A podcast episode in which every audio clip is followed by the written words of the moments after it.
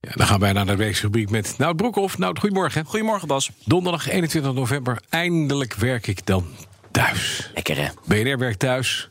En iedereen die zich aan wil melden, kan zich ook gewoon uh, aanmelden. bnr.nl slash thuiswerken. Uh, waar heb je, want dat is altijd leuk hè. Mensen zeggen, nou ja, maar als ik een deel thuis werk... heb ik dus eigenlijk gewoon praktijk aan huis. Ja. En dan kan ik een deeltje fiscaal aftrekken. Dat was, vroeger was het buitengewoon lucratief. Ja. Jij hebt het uitgezocht, het is een beetje anders geworden. Het is hè? wat veranderd, ja. Vroeger kreeg je inderdaad een vaste vergoeding. Hè? maximaal 1815 euro, eens in de vijf jaar... waarmee je dan je werkplek kon inrichten. Tegenwoordig valt het onder de uh, werkkostenregeling. Ik heb het ook allemaal moeten opzoeken hoor, uh, want uh, ik wist het ook niet. dat vaste bedrag, dat zijn we kwijt.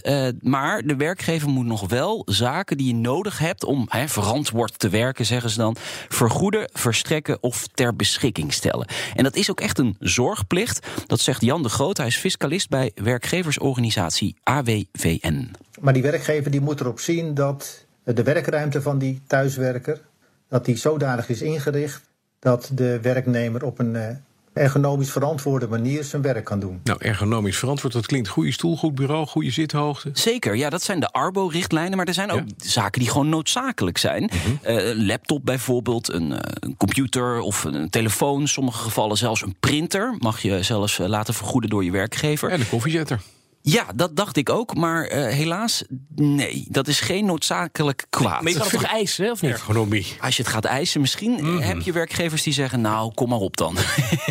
Ze hebben toch nou, er zijn veel mensen die gewoon thuis werken aan de keukentafel. Ja. Met, met je eigen laptopje en een kop koffie erbij, klaar. Precies, dat, dat gaan wij natuurlijk ook doen ja. uh, die dag. En dat is ook helemaal prima. Als je dat één keer in de zoveel tijd doet, dan kun je gewoon op die manier thuiswerken. Geen enkel probleem. Maar ga je echt structureel thuiswerken, mm -hmm. één à twee dagen in de week, dan heb je echt wel recht op dit soort zaken. En dan moet je het ook echt wel doen. En dat is iets waar veel meer aandacht voor moet komen, vindt De Groot. Maar ik denk dat het belangrijk is dat werkgevers zich moeten realiseren als zij weten dat hun werknemers uh, echt structureel thuiswerken. Ja, ik zou zeggen, werkgevers, ga eens kijken hoe de werknemers dat doen. Dus je moet met de werknemers in gesprek gaan. Ja, en andersom kun je natuurlijk ook naar je, hè, als werknemer naar je werkgever toestappen, aan de bel trekken. Thuiswerken, precies. Kom eens door. Ik heb recht op zaken. Ja. Uh, en dat sluit ook denk ik wel heel goed aan op uh, het project, hè, de BNR Thuiswerkdag. Want dat is ook het doel. We willen dat gesprek tussen die werkgever en die werknemer op gang brengen over thuiswerken.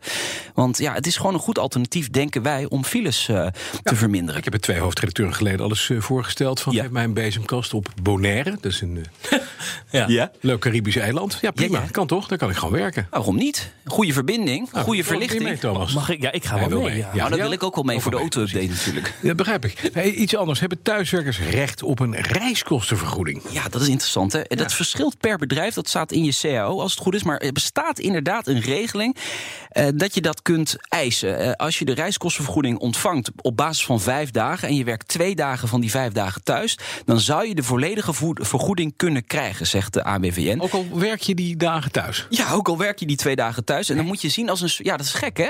Maar dat is eigenlijk een soort stimuleringsregeling. Hè? Als je de vergoeding op thuiswerkdagen van mensen afpakt. Ja, dan, uh, dan zet dat niet echt aan natuurlijk tot thuiswerken. Nee. Dus ze denken, geef die vergoeding dan maar. Dan, dan, dan blijven ze meer thuis. Ja, ja. ja. Dan zijn er nog kosten die je extra maakt als je gaat thuiswerken. In de winter bijvoorbeeld. Denk aan verbruik van energie. Kan je dat nog terug? Dat heb ik ook even voorgelegd aan Jan de Groot. Hij zegt er het volgende over. Ja, dus we kennen niet een speciale regeling in de loonbelasting of die in het handboek loonheffingen te vinden is, waarin staat dat als het gaat om de energiekosten, dat je die belastingvrij mag vergoeden. Niet dus. Nee.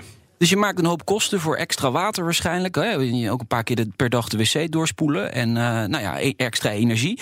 Maar ja, uh, dat is de verwarming aan bijvoorbeeld. Ja, voor kachel gaat gewoon aan dat natuurlijk. Ja. Dat noemt de AWVN ook echt een gemiste kans. Want als het wel zou gebeuren, dan zouden veel meer mensen gaan thuiswerken, denken ze. Oké, okay, nou nogmaals, als je zelf uh, op 21 november wil meedoen aan de BNR Thuiswerkdag, kan dat via bnr.nl/slash thuiswerkdag. Dankjewel, Nout. Graag gedaan.